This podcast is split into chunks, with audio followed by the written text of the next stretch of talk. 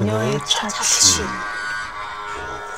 아 자취방 이런 거. 왠지 자취 좀 무섭다. 벌써. 벌써 무섭다. 얘기인가요? 이 이야기는 1970년대 주인공인 이명희 씨가 광주의 한 작은 마을에서 자취를 하면서 시작됩니다. 당시 명희 씨는 회사 근처의 자취방을 알아보고 있었는데요. 너무 마음에 드는 집을 발견한 거예요. 넓지는 않았지만 막 지어진 것처럼 내부가 깨끗해서 두 번 생각 않고 바로 음. 계약하게 됐죠. 아이고 지금 많네. 감사합니다. 아유 고맙습니다.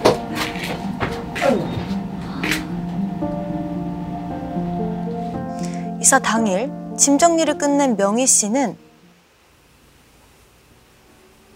방 한가운데 이불을 깔고 잠이 들었는데요.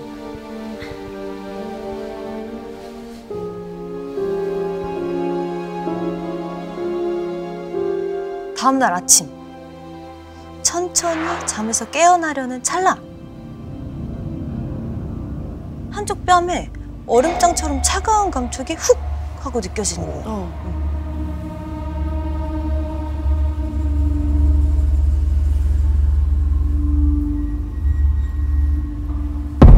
부엌 시멘트 바닥에서 잠을 자고 있더라고요.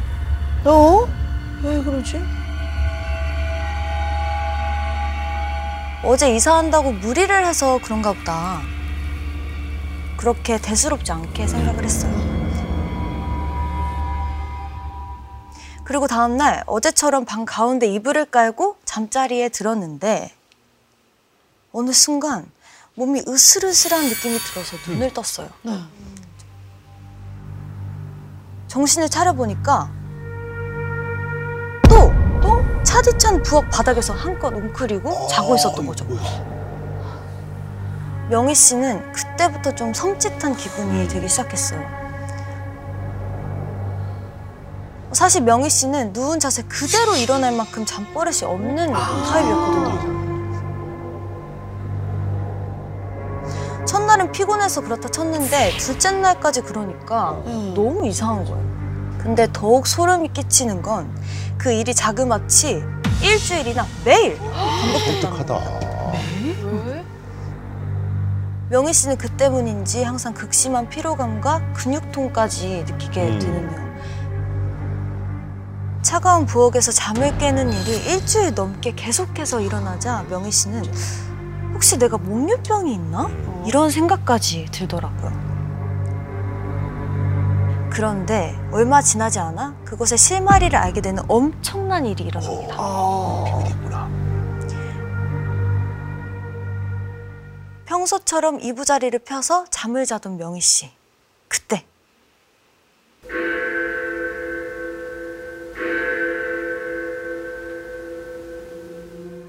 귓가에 새벽 2시를 알리는 괴종시계 소리가 어렴풋이 들리더라고요. 그 순간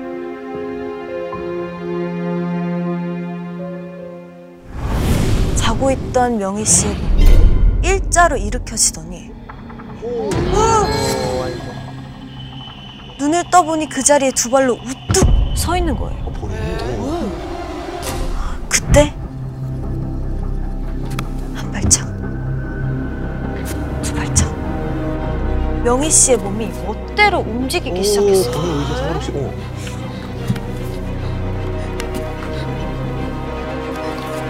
그렇게 멋대로 움직이던 몸은 문지방을 넘어 부엌으로 향했습니다. 부엌 가운데 서서 휘청 휘청 거리기 시작했어요. 오, 그거 본인가 알면서 나오는 거야. 어. 마치 누군가 명희 씨를 붙잡고 양쪽으로 흔드는 것처럼.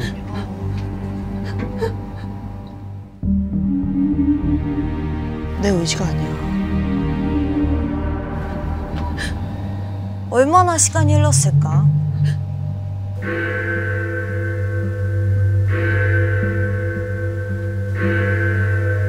그 순간 굳었던 몸이 팍 하고 풀리면서 앞으로 풀썩 고꾸라졌고 명희 씨는 그 자리에서 정신을 잃고 말았어요. 아 근데 이 상황이 너무 말도 안 되잖아요. 내가 꿈을 꾼 건 아닐까 싶은 거예요. 다음날 확인을 해봐야겠다 생각이 들었던 명희 씨는 잠들지 않은 채 새벽이 넘어가기를 기다렸어요. 하지만 안 돼.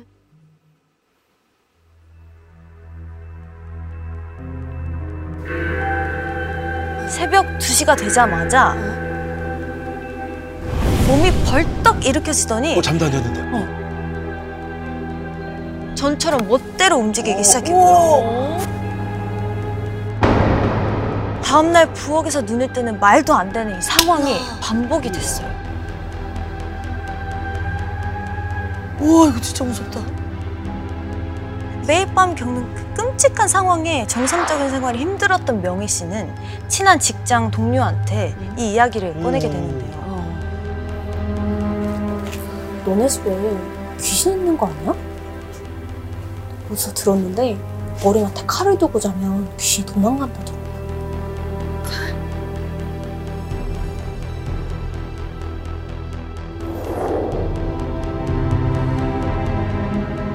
그날 밤 명희 씨는 지푸라기라도 잡는 심정으로 부엌에서 식칼 하나를 챙겨서 머리맡에 두고 잠자리에 들게 됩니다.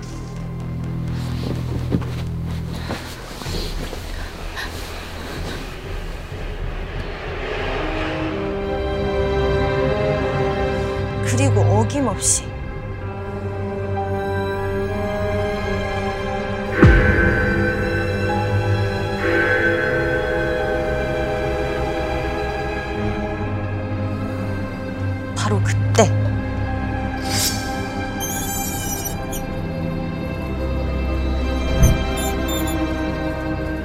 직감적으로 알 수가 있었어요. 칼.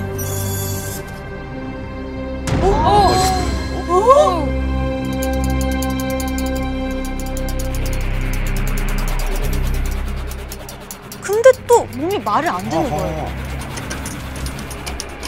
그렇게 한동안 바닥에 막 드는 소리가 울려 퍼지더니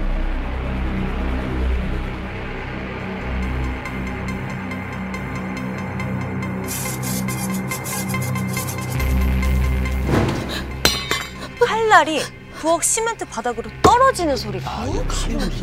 집안 전체에 울려 퍼진 거예요.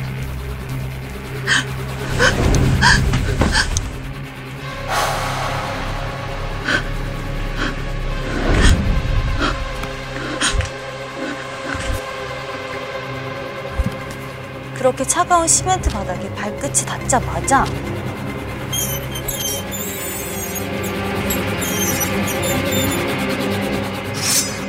소름 끼치는 칼날 소리는 명희 씨 주변을 미친 듯이 맴돌고 있었어요.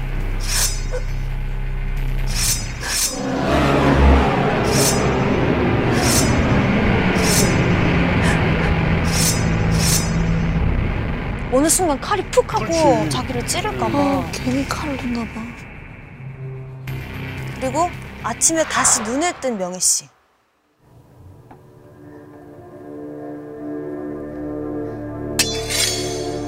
명희 씨의 얼굴 앞에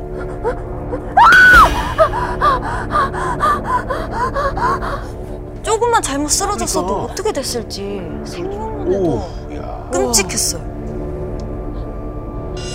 그런데 그때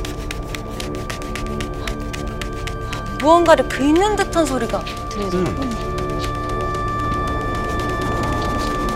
방 한가운데 여자가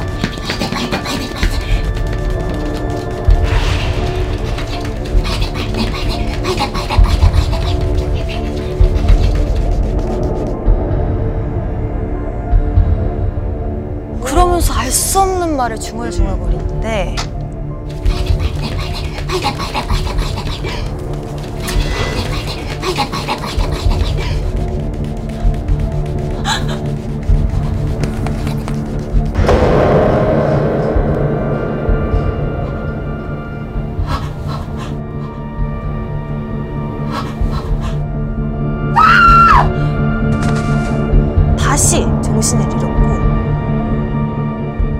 보니 방은 깨끗하더라고요.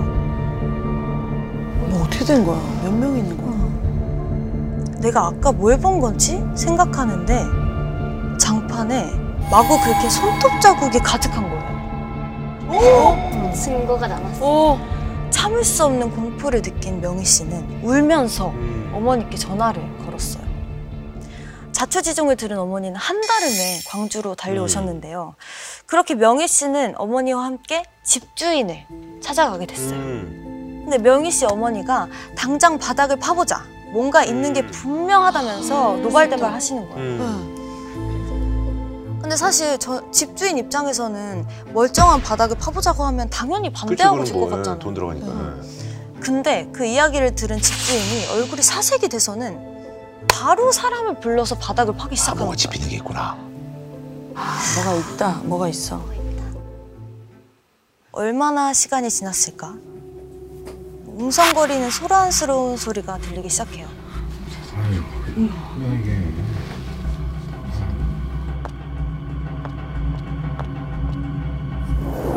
그 아래에서 여자 시체 한 구가 발견돼요.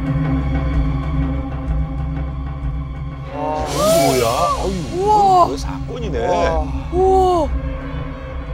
썩지 않은 이 아주 기다란 머리카락들과 함께 말이죠.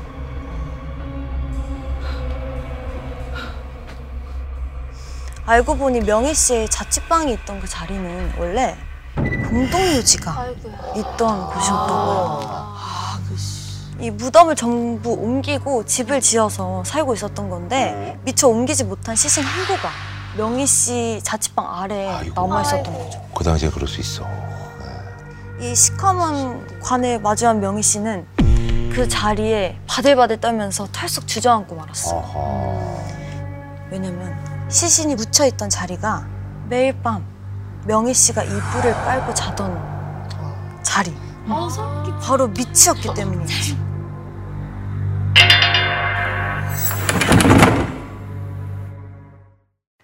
더 많은 이야기는 목요일 밤 MBC 심야 괴담회에서 들을 수 있습니다.